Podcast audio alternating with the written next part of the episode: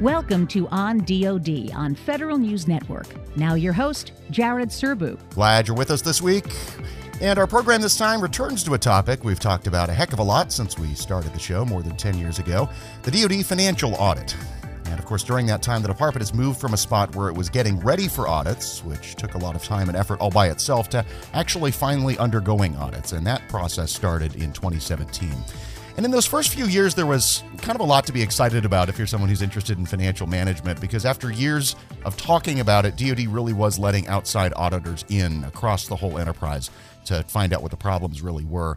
And a lot of problems got fixed, and they still are getting fixed. That's kind of the good news. The bad news is they're still getting fixed one by one, system by system, organization by organization and mostly not in a way that gets after the big systemic challenges that still make the Defense Department the one and only federal agency that doesn't have a clean audit opinion. That's the best way I can sum up the current view of the DoD Inspector General, the organization that has the daunting legal responsibility to conduct the audits. Our guest this week is going to do a much better job of explaining what auditors really found over the past year. Marcus Gullett is the Deputy Assistant Inspector General for Audit, Financial Management, and Reporting. And we're going to focus this week on an excellent report the OIG has produced every single year since the audits first started that tries to break down the results and the issues into plain language. So, Marcus, thanks for being here and thanks for continuing the tradition of these interviews with us every year. Let me have you start by giving us big picture view, four years into this process of full financial statement audits for the Defense Department. Where does DoD stand? Yeah, thanks for the question, Jared, and, and appreciate you having me on as you mentioned, we're, we're four years in to the financial statement audits, and and we're entering our, our fifth year. And and really, you know, to think about that, that's no small feat, right? We um, if you think of the DoD as compared to the the whole of government, uh, we're talking about uh, over 900 billion dollars in appropriations.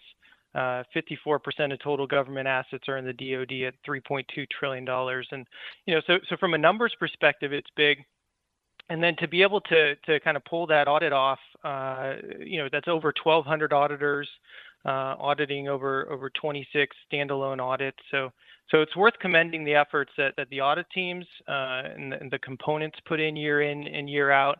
Uh, but with that said, you know, 17 of those uh, 26 standalone audits have disclaimers of opinion, uh, which basically just means that there's not enough uh, audit evidence available to conclude that the financial statements are, are fairly presented. Uh, so, you know, the theme for FY 2021, frankly, it's that, that progress has stalled. You know, on a positive note, all eight clean opinions from prior years remained clean in 2021.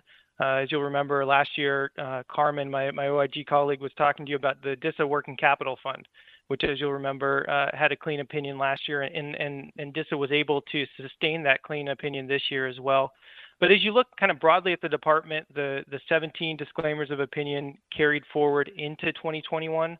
Uh, many of those focus areas that the department's been tackling, like IT, inventory, real property, uh, you know, continue to wrestle with those similar problems that have been around for years. At the same time, there's a number of opportunities going into the next few years, right? Most of the the top senior leader positions, uh, comptroller positions in the component level and, and at DoD are filled now, and that's for the first time in years. So really now is the time to focus on on meaningful and sustainable changes that, that can really move the needle. Yeah, and I think one other thing to note here is if you look back 10 years ago, I think there was a, a feeling in DoD and even in the audit community that that it might be the case that you might have some services go first, military services, that is. Some services go first and make progress and kind of be trailblazers for the rest of the department. There was thinking back then that maybe that can be the Marine Corps and then everybody else can catch up.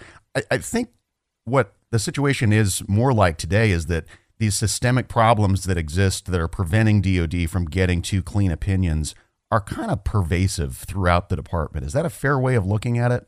Yeah, that is, and and you know, I'd say that that's sort of the the take that as we issue this this uh, understanding the results work product each year, uh, we're trying to really encourage the department to take that enterprise view.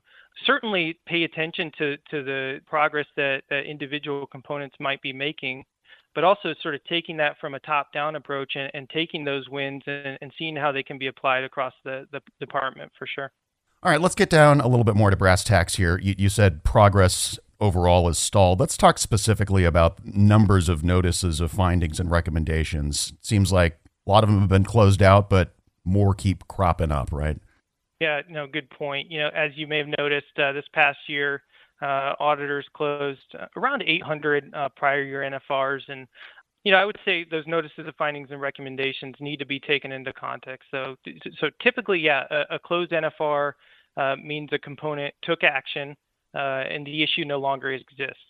But you may also have a new auditor coming in uh, which was the case for, for the Marine Corps this year, or, or IT systems may be retired and replaced, uh, or maybe a process is changed. So there's a variety of reasons for why an NFR might be closed, and you might sort of see a, a corresponding NFR uh, in a different area. Another, I think, helpful way to frame NFRs is to, to think about sort of by and large when we're issuing them, management is agreeing that there's an issue there. We have over 90% concurrence rates, and they're developing corrective action plans. So, so there's a cadence there of being open to addressing a specific issue.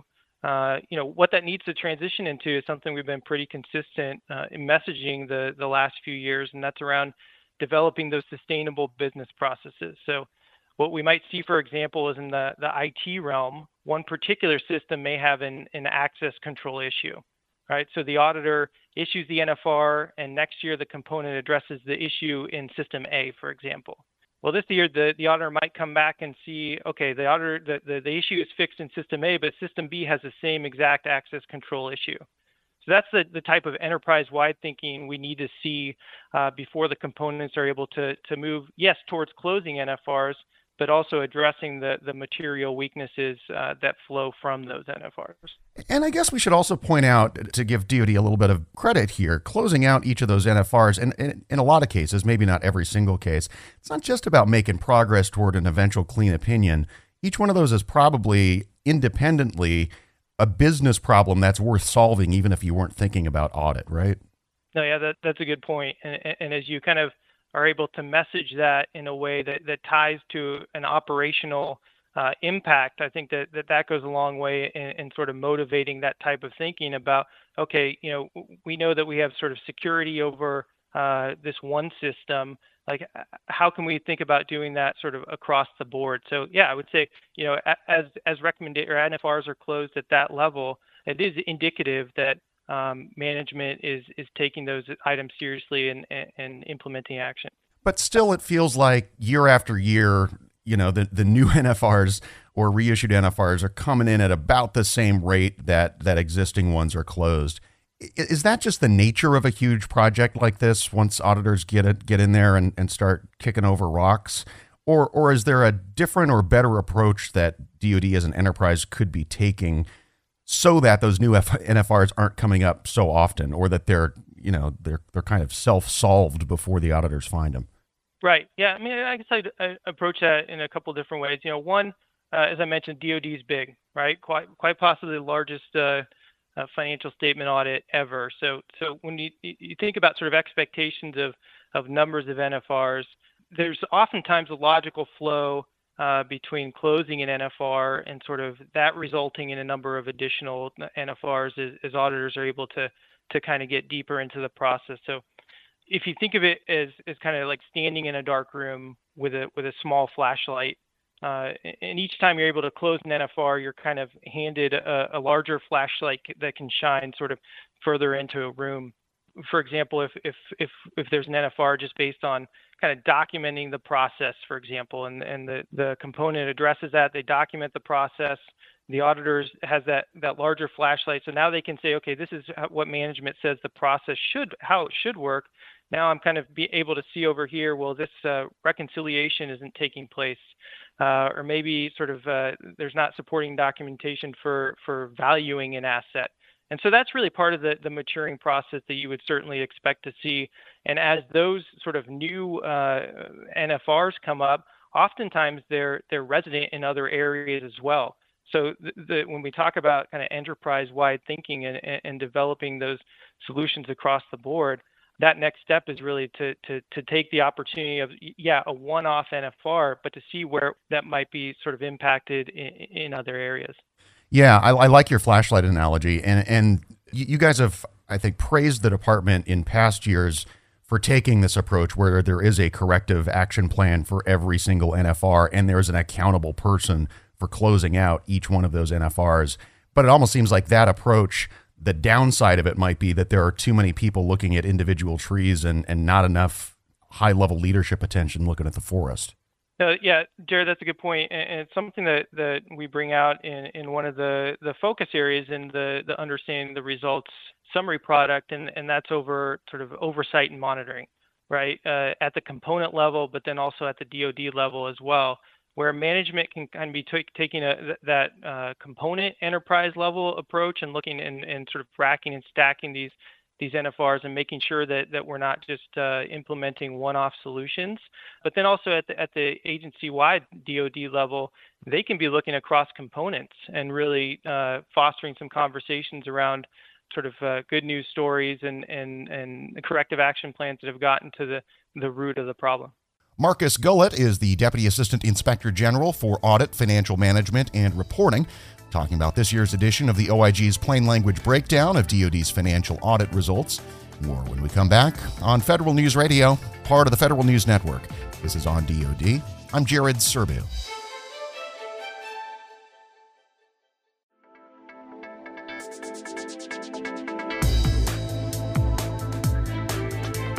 Thanks for listening to Federal News Radio, part of the Federal News Network. This is On DoD. I'm Jared Serbu. Our guest this week is Marcus Gullett, the Deputy Assistant DoD Inspector General for Audit, Financial Management, and Reporting. And we're talking about the OIG's current view on how DoD is doing on its progress toward, hopefully, a clean audit opinion someday. And Marcus, we talked a ton in the last segment about all the individual NFRs. Let's zoom out a bit here and talk about material weaknesses, which I think also have not really noticeably changed this year. Can you give folks who are not super audit savvy a, a, quick primer on what the difference is between a material weakness and those individual NFRs, and then maybe bring us a little bit up to speed on where DoD stands with those material weaknesses this year? Yeah, so uh, I think it's helpful to think of uh, internal control deficiencies as as sort of uh, levels of severity when we think of uh, notices of findings and recommendations or NFRs, those are really sort of indicative of deficiencies of internal control in a certain area, right? And and and how auditors use that is they'll start to see themes and they'll start to group those NFRs based on their impact to the financial statements. So the largest impact would be what's called a material weakness, and that's where uh, that the group of findings results in a reasonable possibility that management will not be able to, to sort of prevent and detect material misstatements on the financial statements. So one step down from that would be again looking at the NFRs. Maybe the, the, the severity is a little bit lower, and that's called a significant deficiency, where the problem is less severe than a material weakness, but it's still important to merit attention by management. So, you know, one of the takeaways from a material weakness and a significant uh, deficiency standpoint, again, has been there wasn't much movement over the last year, uh, and that progress is stalling. Uh, and, and, and one way you can see that is by the fact that um, you know 25 out of the 28 material weaknesses were were carried forward from p- prior years.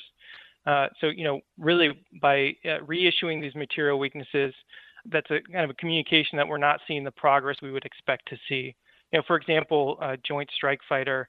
You know, we were talking about that last year, talking about the fact that, that we would expect the Joint Strike Fighter balances to be included on the financial statements in 2021. That's been a goal, uh, a departmental goal for for three years running, uh, and and they're still not captured on the DoD financial statements.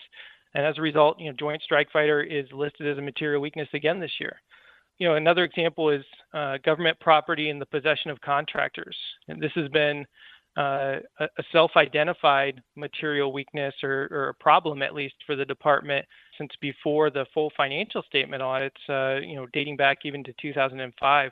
Um, so DoD doesn't have kind of a, a, a, an effective process for reconciling the re- the inventory records that are in their own systems with the records maintained by the contractors. And that all comes down, a lot of these come down to coordination, right? Outlining who's responsible for what, um, which has been a, a, real challenge for, for the DoD. But yeah, I mean, as you look at, at sort of movement of material weaknesses and significant deficiencies, uh, you know, a couple of those um, issues were sort of hovering at that materiality level that I mentioned. So if, when there's a lack of controls and there's a, a, a sort of a, a more material potential material misstatement in any given year, that can push something from a significant deficiency to a material weakness. So we saw that with uh, uh, contingent legal liabilities this past year, where um, there were disconnects between uh, what DoD was reporting as legal liabilities and, and, and the support at the component level. Also, uh, inconsistent ways of tracking those legal contingencies at the component level across components, which makes it hard at the DoD level to have an accurate number. So, you know, 25 of the material weaknesses, as I mentioned, were repeated from, from prior years. Two significant deficiencies were upgraded to material weaknesses, uh, and then there was one new material weakness for a total of 28. Um, I want to come back to the big picture on material weaknesses in, in just a minute, but I, I want to take a quick rabbit trail on the Joint Strike Fighter program real quick, just because it, it, it stands out in that it's the only weapon system that I'm aware of that's ever been noted as a material weakness on the on the financial statements. I mean, the rest of them are these broad systemic challenges like you know failure to have proper IT access controls and and not having accurate fund balances with Treasury. What is it about the Joint Strike Fighter program that's so concerning that it amounts to a, a material weakness all by itself? Yeah, so yeah, Joint Strike Fighter program is interesting, you know, and, and, but when we sort of uh, melt it down, it's really another uh, inventory issue, right? Uh, and, DoD has had long-standing uh, issues with with accounting for for inventory. The goal really was to uh, be able to coordinate uh, across components and record Joint Strike Fighter property uh, within an accountable property system of record. and that's hard when you coordinate across components and then also with contractors. Um, and you know the department is not quite there yet. They're not going to make uh, that goal uh, in, or they didn't make the goal in 2021, and it doesn't look like they'll make it in 2022 either. I mean, there is a glimmer of hope there. They were able to do some uh, existence testing and validate some of the the numbers at different sites, but but still that that has not made it into uh, the financial statements and been assigned a number. Um, okay, good good answer. Coming back to the the bigger picture of the material weaknesses, there's also this separate category called significant DoD material weaknesses. There are, I want to say, seven of those, and, and, and DoD has put its own explicit attention on those. In fact, I think the department's the one that identifies the the significant material weaknesses. Has has putting more management attention on those moved the needle at all? So I'd say yeah. So the uh, significant material weaknesses are the ones that that we focus in on as part of the, the, the understanding the results document. And those are, are the ones that are sort of on part of management's attention, which again, uh, to make this document uh, relatable, understandable, and useful for management, those are the ones that, that we focus in on as well. But again, like as we talk through these uh, material weaknesses, the message this year is really that progress has really stalled. I think some of the easy wins of, of early years have sort of been taken. So now we're at a point where, um, yeah, I mean, we can celebrate the fact that that management has sort of more uh, awareness of the the operational impact of effective controls, and they're able to sort of stress that uh, operational impact down the chain. A couple of these uh, focus areas, uh, particularly fund balance with Treasury, is a good example where the department was able to champion real coordination especially with the Defense Finance and Accounting Service, or, or DFAS for short, uh, the components and the auditors, to get deeper into some testing there and to be able to do some agency-wide testing, which gave them some results that they're uh, able to sort of more efficiently apply across the board. In the inventory-related areas, we did see uh, sort of increased existence testing uh, this past year. Uh, but from a results standpoint, progress has stalled, and, and, and the, the theme that we're stressing in, in the understanding the results discussion is that now that we have sort of those senior level positions filled, it's time to be focusing on sort of measurable uh, goals that, that, that we can hold uh, the components accountable for. And then again, a, a re-energized emphasis on sustainable business processes that, that will move the needle a lot more than sort of the one-off uh, NFRs of the past. Yeah, and we don't we don't have time to get into a, a ton of detail on each one of those significant weaknesses, but I'd, I'd, like to try and drill down on the information technology one a little bit if we can, just because it is so huge. I, I don't I don't know if it's still true this year, but I think in past years, IT related NFRs were were responsible for over half of the total universe of NFRs. Is that still the case? Has DoD made any kind of progress in, in the IT arena? Because it's it's so key to all of this. Right. Yeah, I'd say that, that there's there wasn't much movement from a, a percentage standpoint on IT NFRs, and, and, you're right to say that this is a key area that that can, that can really sort of take care of some of the other issues. You know, it's all it, when it comes down to it, it's, it's the security and quality of the the data.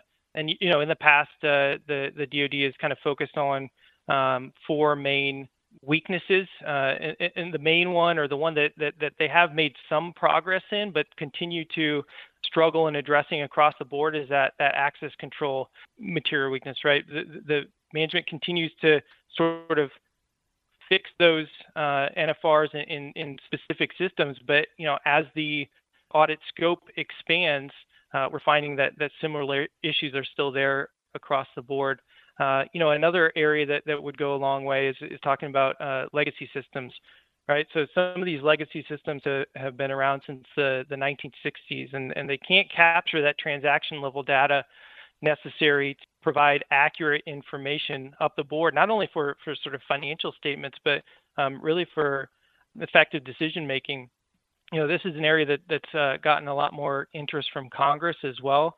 Um, they've set up a, a, a, working group made of uh, former uh, DoD comptrollers and a variety of others to look at legacy systems. You know, the the, the number of legacy systems uh, is in the hundreds, right? So when you have sort of three digits uh, of systems that can't capture the the required information, and you start multiplying that out, you can see how uh, some of the other areas like inventory or real property um, can be impacted because you know if the data is not there and, and they're having to sort of transfer data between systems and, and, and oftentimes systems can't talk to each other uh, so there's a, a, a, an adjustment made or a journal voucher made at a summary level. You lose a lot of that detail uh, necessary to kind of perform reconciliations and, and, be able to identify where the, the root cause is.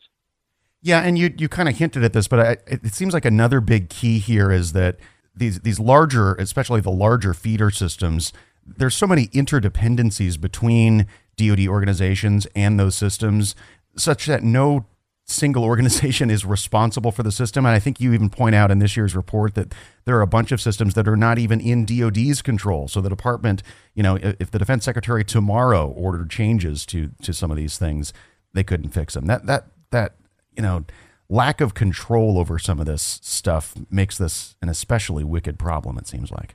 No, I totally agree, and and that's why it goes back to sort of strong leadership and coordination, and and the fact that that that those senior level positions are filled now. That kind of stresses that hey, there's an opportunity here uh, to coordinate across and and really sort of verbalize what it is that we need from the systems, but then also focusing on renewing efforts to retire these legacy systems to plug them into systems that, that do have those capabilities that, that are lacking in the legacy systems. Um, but knowing sort of when when those transitions happen, stressing the importance of, of, of, quality data. You know, you don't want to just transfer all the, the bad data into a new system ex- expecting that that's going to fix the issue. Um, and, and, having internal controls over uh, sort of that transfer, uh, but then understanding that, that that new system isn't the fix all, uh, you know, going forward, there have to be controls in place to ensure that that data stays secure and, and reliable. Marcus Gullett, the Deputy Assistant DoD Inspector General for Audit, Financial Management, and Reporting. We're talking about this year's edition of the OIG's plain language breakdown of DoD's financial audit results. We'll dig into what the IG thinks the way forward ought to be to get DoD out of the stalled progress situation we've been talking about in just a minute. This is on DoD on Federal News Radio. I'm Jared Serbu.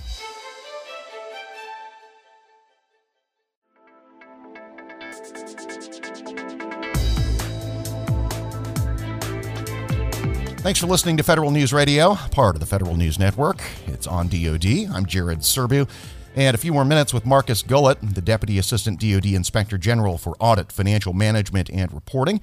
As we do every year, we're talking about the OIG's plain language breakdown of what the audit found in the past year. All right, this year's report also includes a, a, section toward the toward the end that you call the way forward, which which I think has around four different kind of broad recommendations for the department. You, you want to take us take us through those somewhat briefly and, and let us know what you think DoD leadership ought to be focused on?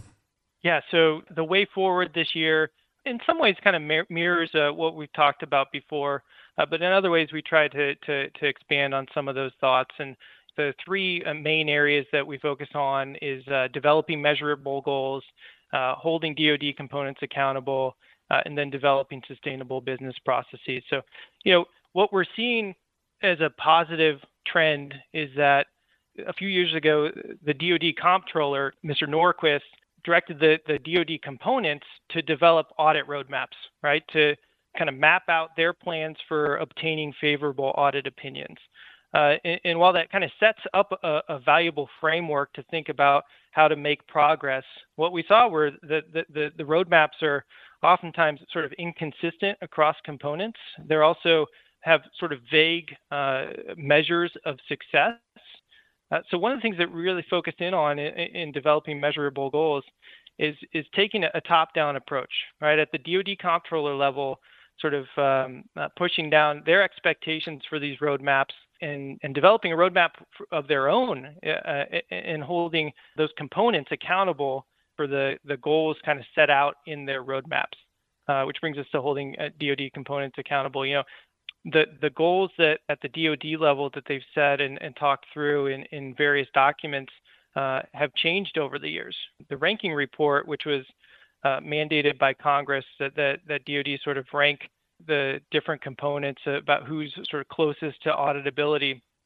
Uh, the first year, three years that DoD published that, there were different criteria uh, to complete the ranking report. So it's been uh, challenging to to compare that across years, which again it sort of increases the complexity of of what it is that the department's trying to accomplish, and then how to how to hold people accountable when um, it changes from year to year. And then the third thing is really around developing sustainable business processes. You know, in, in many instances, the DoD and, and components are developing sort of these uh, one-off solutions to move the needle maybe on an individual um, financial statement audit, but not necessarily thinking about uh, the, the enterprise implications of that. So one example is in an effort to, to be able to value your inventory, uh, or real property, for example, you know, a lot of those records uh, are long gone, right? So th- th- there's not sort of that support to be able to assign a value to your accounting records. So the standards allow for a one-time valuation, so an alternative way to value uh, real property, for example. So if you think of a, a, component, thinking through, okay, this is the way that, that we're going to apply that that one-time valuation methodology, well, the DoD as a whole has an interest in making sure that that's consistent across the board, because in the end, they're going to be presenting that information at the DoD level, and they're going to be able to need to support um, what's reported on the financial statements. So, in thinking about how to go about uh, overcoming some of these wicked problems, as you call them, they really lend themselves to to that DoD level engagement where they're facilitating these discussions across components, but ultimately giving some some feedback and some some instruction on what they expect to see in order to ensure that consistency. And then, you know, the last thing that we touch on that way forward section is is overcoming accounting challenges, right? So so each year, you know, there's there's those known knowns, there's those uh, known unknowns. But you know, as the audits progress, there there's various accounting challenges and, that require coordination uh, between the components, uh, between the auditors, between Congress.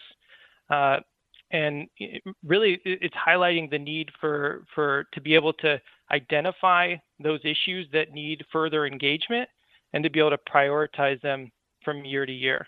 So, for example, this year, DISA continues to request uh, an extension past uh, the mid-November timeframe to provide uh, support needed to obtain an unmodified opinion. so typically, they they issue their or the audit report comes out in December to give additional time to, to finish up that testing. You know, the Marine Corps received legislative and, and OMB approval to undergo a two-year audit. uh, in order to, to have additional time to, to develop uh, internal controls. So all of this uh, is that you know challenges are going to come up year to year, and the the need to really acknowledge that you can't focus on everything uh, in one year. There's going to need to be a prioritization and focus and sort of rack and stack those and focus on them. So you know again, way forward, uh, developing measurable goals, uh, holding DoD components accountable, developing sustainable business processes. And then we added in that sort of overcoming accounting challenges as well. Yeah, those all seem like totally sensible recommendations, but also really hard, which I guess takes me to my sort of devil's advocate bring us home question, which is, you know, people who are, have been skeptical from the audit process all along would probably point to about this point in time and say, see, progress is stalled. We're spending a billion dollars a year on this whole process. All the low hanging fruit has been picked at, at this point. At what point do we say, let's stop throwing good money after bad. Let's rescope the audit. Let's do something different. Is that all wrong, or do you think this this process, as designed, as laid out in the CFO Act, really is achievable at some point for DoD? Well, what I'd say is, you know, I think that the focus, uh, and and it, it has changed over the years, but you know, the focus is really that that management is starting to have more of an awareness on the on the operational impact. And I think that's what what's going to sort of drive home the benefits of the audit, right? So when you have effective controls and you stress sort of the, the operational impact down the chain, we're certainly hearing less of that. We're just doing this for the audit, right? Um, right. You know, each year the auditors identify something tangible. It kind of highlights that that importance. So, you know, the the this past year the Navy highlighted uh, that inventory records at, at, sites showed sort of the record showed one amount, uh, and the, when the auditors went to the site, there was a different amount, less amount. You know, another DLA site, uh, auditors found that, um, DLA wasn't measuring certain metals accurately. And you know, I, example after example, the risk here is that if you don't know what you have and where you have it, your ability to accomplish your mission uh, can be hampered. And many of these organizations are are providing a service. They're service providers to other DoD entities um, which which has even a, a, higher responsibility of providing what what those entities need at the right time and the right, right amounts. I would also point to contingencies, right? So so contingencies this year, like Ukraine or, or COVID-19 or Afghanistan uh, civilian relocation, th- those happen. And if the, the DoD doesn't have the controls in place to really not only accomplish its enduring mission, but then also to be able to pivot to support these contingencies, that's going to have a, a bigger impact on uh, the the overall operating budget, right? So if you can't if you can't track, if you don't have the controls to sort of track that spending accurately, uh, you may be sort of having to supplement it with your with your normal budget. But you know, just to, to put a bow on it, you're we're talking about some of the same issues each year, but also like we have seen the benefits of the audits, especially as we talk about that sort of operational impact and, and how it can aid decision making in other areas. Um, and again, you know, this is a time where those senior level positions are filled. Uh, it's an opportunity to really hone in on on developing those sustainable solutions with clear goals uh, and holding uh, those components accountable, and really sort of kickstarting that progress again. Marcus Gullett, the Deputy Assistant DoD Inspector General for Audit, Financial Management, and Reporting. We'll post a link to the report we've been talking about, understanding the 2021 DoD audit results at federalnewsnetwork.com slash on DoD. One more break, and when we return, a new review by GAO finds serious problems with DoD's process to pick a new home for U.S. Space Command. That's next on Federal News Radio, part of the Federal News Network. This is On DoD. I'm Jared Serbu.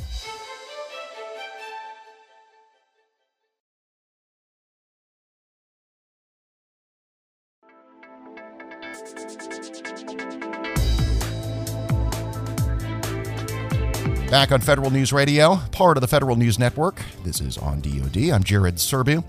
The Air Force's decision to pick Huntsville, Alabama as the new headquarters of U.S. Space Command has been controversial from the start, and a new review by the Government Accountability Office says the selection process had a lot of problems. GAO doesn't opine on whether Huntsville was the right decision or the wrong one, but the office says the Air Force made some fundamental missteps when it deviated from its own base selection framework.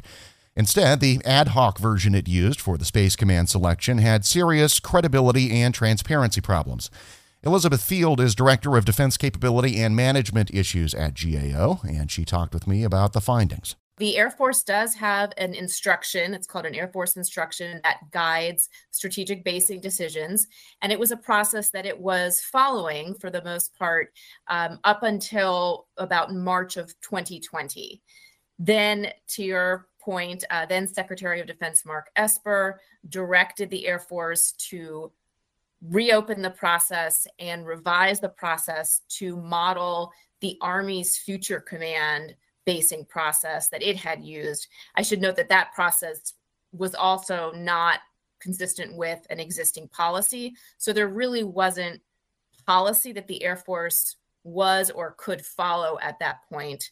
The memo from Secretary Esper essentially superseded the Air Force instruction.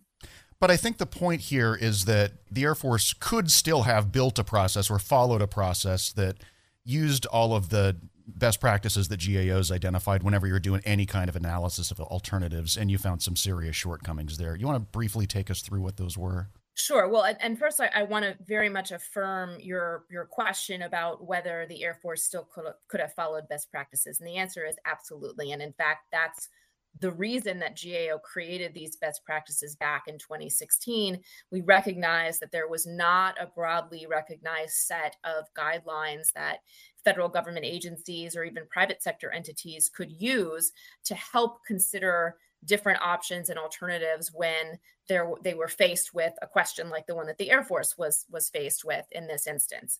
So we applied what we call our analysis of alternatives criteria to the Air Force's process for selecting the SpaceCom preferred location. And what we found uh, were, were quite a number of weaknesses. So those criteria that I just mentioned are grouped into four characteristics of a high quality, reliable process. And those characteristics are comprehensive, well documented, credible, and unbiased. And we went through a fairly uh, methodical approach of applying our criteria where we actually come up with a numerical score that we can give to the Air Force for each of those um, characteristics. And what we found is that the Air Force substantially met the comprehensive characteristics. So, in that case, there were some good things that the Air Force did, but it only partially met the well documented and unbiased characteristics, and it minimally met the credible characteristic. And just to give you a few examples of some of the problems that we identified, um, the Air Force changed the definition of some of the criteria that it used over time as it was trying to evaluate the candidate locations. The Air Force also changed how it was weighting different criteria which is important because you you want to maintain however you are weighting different criteria across across the board. Uh, there was no independent review conducted of the process, which typically the Air Force would do, uh, and so on and so forth. So there really were quite a lot of problems. I wonder to what extent, if at all, the Air Force deserves a bit of a pass here in the sense that they were directed to deviate from what would have been their, their normal practice, again, by the secretary in a pretty heavily politicized environment and in a situation that's really kind of a one off for them, right? Because they're not making a basing decision for one of their own bases. They're acting as the executive agent for someone else. There's a, there's a lot of uniqueness about this event that, in some ways, it's understandable that they would deviate from their own processes, isn't it?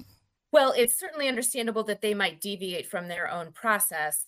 Um, I think where where things went south is that in doing so, they made some mistakes that are really pretty fundamental um, problems that that if you don't have those sort of boxes checked you're going to have a problem at the end of the day.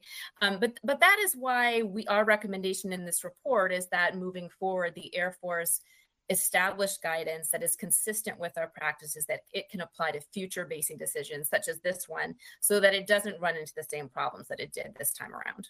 Well, one thing i do want to make clear is is it d- didn't seem like any of the people that you talked to or that were stakeholders in this process had the sense that Huntsville was a bad choice in the end. It was it was always considered among the top tier of possible locations for Space Command. So whatever one thinks of the process and how the Air Force got there, there's there's not really a risk that Space Command is going to end up in a bad place for its needs. Is that fair? That is fair. So there are six final candidate locations.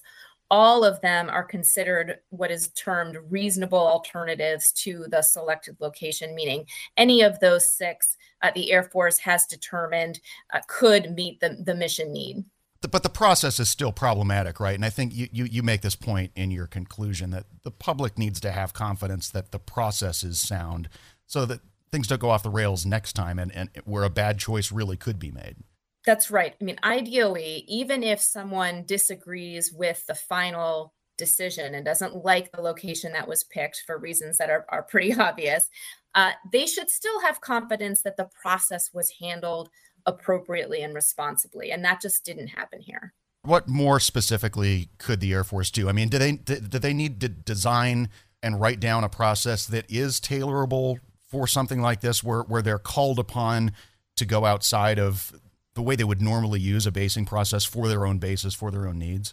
Well, our best practices that we recommend they adopt in guidance for future processes uh, allow for tailoring to whatever the question is that that you're approaching. And so and this is really important to, to point out a certain amount of professional judgment is always going to be part of any process like this. And our criteria account for that so it's really more about making sure that you have a methodology that you have clearly defined from the outset that you don't deviate from in the middle of the process that you clearly document the assumptions that you've made, the methodology that you're using, the decisions that you're making along the way, and that you do things like having an independent review to ensure impartiality and conducting something called a sensitivity review, where you test the assumptions in your model and see how changes to those assumptions affect your outcomes. The Air Force really didn't do any of those things. And I think uh, maybe this is just a piece that's not in the final report, but I think one of the big missing pieces were cost differentials between possible alternatives, how much they would save or spend if they went with a different location. That's right. So, one of our best practices is that the uh, body that is conducting the process consider sort of full life cycle costs uh, of whatever the decision is that they're trying to make. And we found that there were some costs that were not considered at all, such as any costs that might be incurred for relocation of Space Command. Right now, it is provisionally located at Peterson Air Force Base in Colorado, so those costs weren't considered. Maintenance of infrastructure costs were not considered. We also found that there were costs that the, the Air Force just couldn't document how they calculated them. So there's something called high altitude electromagnetic pulse shielding. It's also known as HEMP shielding. Uh, and it's really important though, because it protects communications uh, technology from high intense energy attack, essentially. And the Air Force told us they had some experts who came up with those cost estimates, but they couldn't show us where that was documented. So all of those things are problematic.